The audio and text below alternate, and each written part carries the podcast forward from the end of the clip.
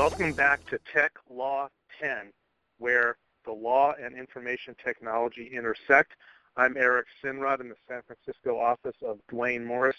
I'm joined by my colleague Jonathan Armstrong across the pound at Cordery. And first I want to say happy birthday to us. This is podcast number 140, so we certainly have staying power. Wow. And we also have the ability and the power to read each other's minds. So right now I'm trying to I'm trying to go inside of Jonathan Armstrong's head, which is a pretty interesting experience, I must say. And as I as I uh, browse around your head, it seems to me you're thinking about potential class actions in Germany. Do I have that right? You have it right indeed, and, and perhaps why it was coming through not so clearly is I was actually thinking in German, Eric.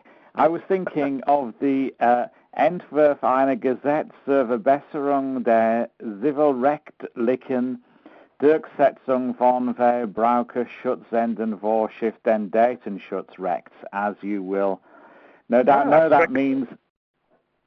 Well, spre- sprechen Ja, Sie Deutsch? Ja, no, ein bisschen Deutsch, mein Herr. Aber, um, so, by my poor German, this is actually a proposed new law, as it says, to reform, in inverted commas, uh, the civil uh, rights, uh, the, the, the law in, in Germany, to allow class actions for uh, data protection law violations.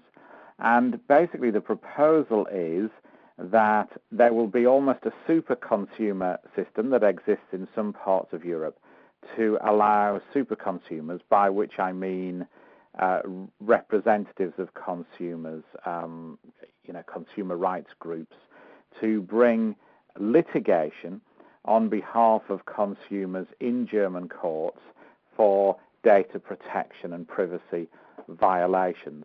Now, I think that this is uh, certainly consequential, and I spoke at a cyber liability conference a couple of weeks ago that looked uh, where I was talking a bit about this development and a bit about a class action that's already proceeding in Europe.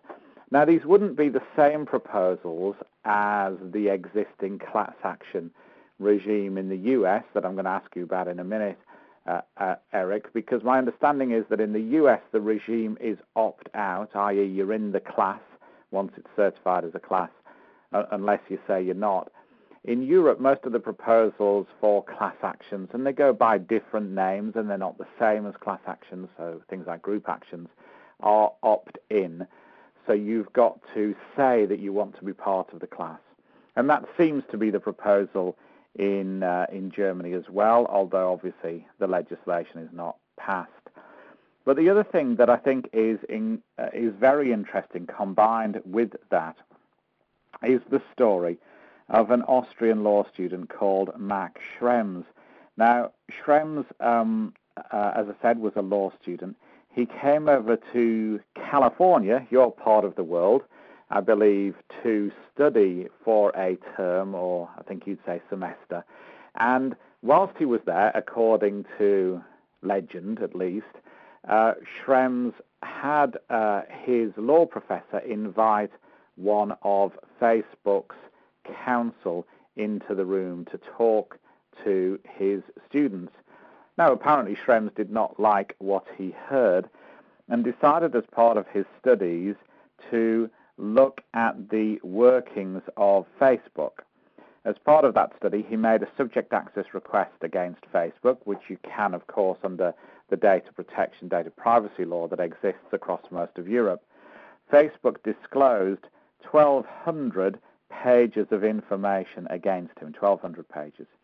And Schrems felt that this wasn't complete. And so he indicated to Facebook that he would start uh, and litigate against them. Now, here, Eric, as a good lawyer, I disclose something of an interest in that uh, somebody at Facebook called Richard uh, Allan, Lord Allan, whom I know, and I disclose the interest that he kindly wrote the foreword for my book. Um, but uh, Richard Allan went to see Max Schrems, and they uh, tried, I think, to resolve their differences with perhaps mixed success, and Schrems has started litigation. Uh, the case is listed for April 9th in uh, Vienna. Schrems claims that he has 25,000 plaintiffs already uh, in his class action, and he says that another 50,000 potential claimants have registered an interest uh, in becoming litigants with him and his group. And uh, he says that a judgment against Facebook could cost them about 10 million euros, which is about uh, 11.5 million US dollars. One of the interesting things I think about this case, as I started off with German developments, is that we understand that the action against Facebook is funded by a German litigation funding boutique who are underwriting the legal costs to get the case into court.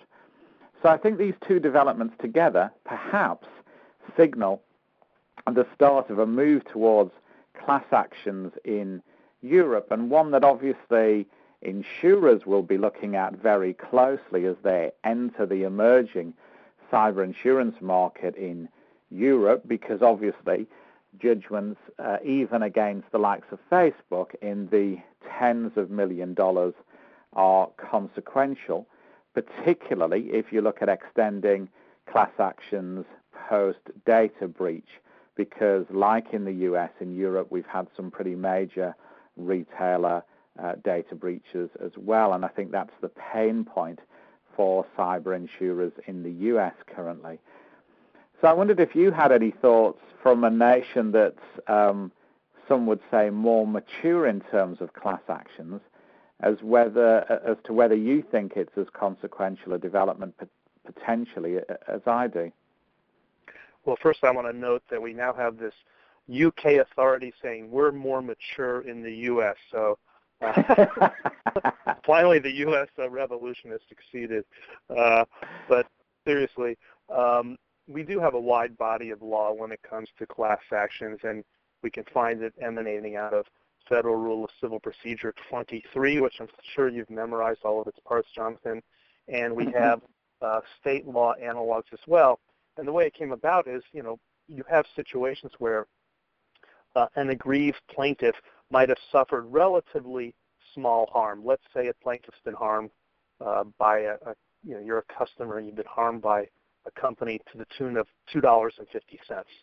You know, clearly that particular person is not going to go to all the trouble to hire a lawyer and bring a claim. In fact, the person might not even know they, they've suffered that small harm. For example, if they've been mm. overbilled on a, on a telephone bill or something.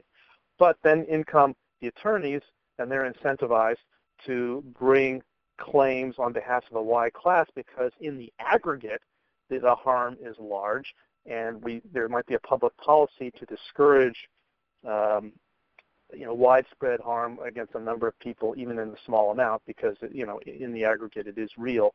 So the attorneys can find um, representative plaintiffs, a handful of plaintiffs, whose claims are typical of the entire class of people who have been harmed. Uh, there needs to be a showing of numerosity, typicality, and adequate representation.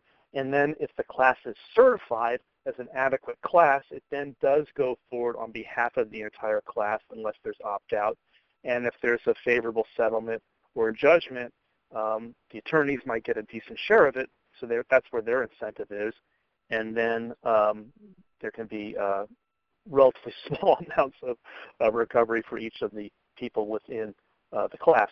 Uh, the real fight tends to be on the front end uh, as to whether the class can even be certified and oftentimes cl- potential classes uh, made by what we call putative class representatives uh, are not certified because the claims of the individual uh, people, uh, you know, the adequate, sorry, the claims of the uh, representatives, representative plaintiffs uh, do not accurately reflect, reflect typicality across the class. There could be differences among the people allegedly harmed. And if the class is not certified, essentially the whole thing fizzles because, like I said, you're not going to have people then bringing hundreds or thousands of tiny little lawsuits. It's not worth it. Mm. So, um, but there have been significant cases, you know, across the decades in the United States where uh, real classes have been certified, and there have been significant settlements and judgments. And so there is a body of law there, and there's quite a lot of litigation uh, in different um, areas of the law uh, where there could be harm to many people. I hope that answers your question. Yeah, it does. Yeah. So um, I'm guessing it's a watch this space. I mean, incidentally, on your um, U.S. superiority point, um, as you probably know, where we're on the uh, anniversary of the Magna Carta, there's a fascinating lecture from Lord Judge um, at um, uh, at one of the inns on Wednesday night. A very good lecture indeed. One of the things he was making the case for is that the American War of Independence was not technically to a lawyer's eyes, a war of independence. It was, in fact, a civil war, and we should uh, be more precise in our terms going forward. Wonder what you hmm. feel from a U.S. point of view. Oh boy, well, we have to reserve that for another for another uh, tech law 10. I'm not even sure that goes to tech or 10. I think we're past 10, and, and, and it's not tech. But I will give you this. You, as we've talked about in the past, you are superior when it comes to music. You have the Beatles from your nearby town of Liverpool. Pool. Jonathan's from Hartlepool, right down the road from where our, our Fab Four came from. So, all right. So we've we've well past our 10. Thank you for joining us on this 140th and our tour of Jonathan Armstrong's brain. Uh, it's a fascinating place to be, and we learned so much from him. And hopefully, I contributed just a little bit along the way. Absolutely. Uh, I'm Eric I'm Eric Sinrod at ejsinrod at duanemorris.com. As you know, you can find us on the social media outlets, Facebook, Twitter, LinkedIn, etc.